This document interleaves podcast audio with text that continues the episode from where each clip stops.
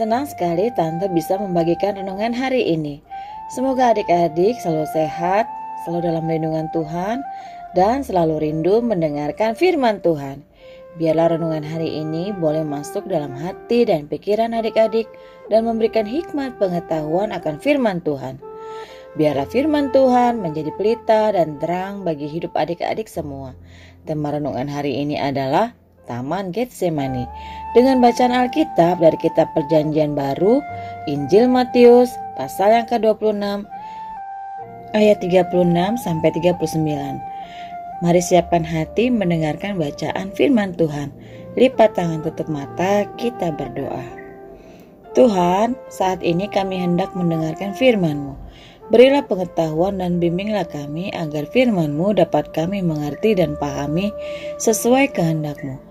Bukalah hati dan pikiran kami untuk mendengar dan menerima firman Tuhan. Kiranya firman-Mu menjadi berkat bagi kami. Dalam nama Tuhan Yesus kami berdoa. Amin. Matius 26 ayat 36 sampai 39. Maka sampailah Yesus bersama-sama murid-muridnya ke suatu tempat yang bernama Getsemani. Lalu ia berkata kepada murid-muridnya, Duduklah di sini, sementara aku pergi ke sana untuk berdoa. Dan ke, ia membawa Petrus dan kedua anak Zebedeus sertanya.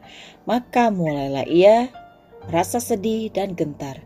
Lalu katanya kepada mereka, Hatiku sangat sedih seperti mau mati rasanya. Tinggallah di sini dan berjaga-jagalah dengan aku. Maka ia maju sedikit, lalu sujud dan berdoa, katanya, Ya Bapakku, jikalau sekiranya mungkin, biarlah cawan ini lalu daripadaku.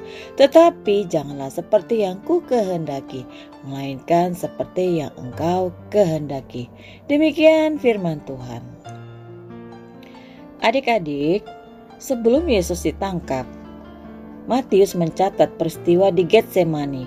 Pada waktu itu, Yesus membawa Petrus, Yohanes, dan Yakobus.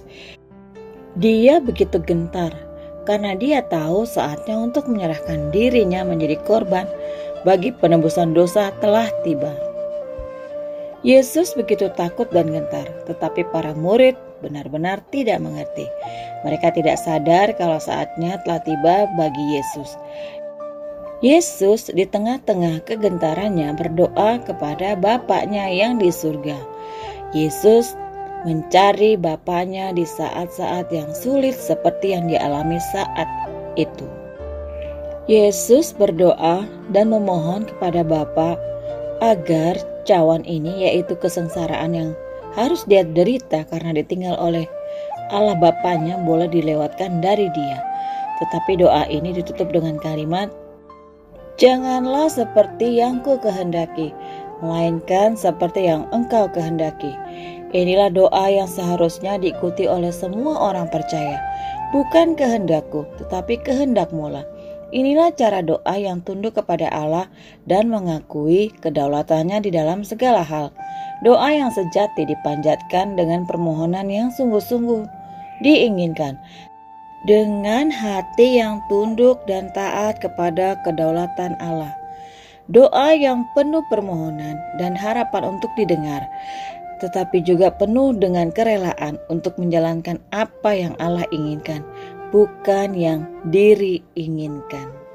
Di Taman Getsemani yang menjadi tempat di mana Tuhan Yesus berdoa menjelang penyalipan dan kematiannya, sampai saat ini masih berdiri tegak beberapa pohon zaitun.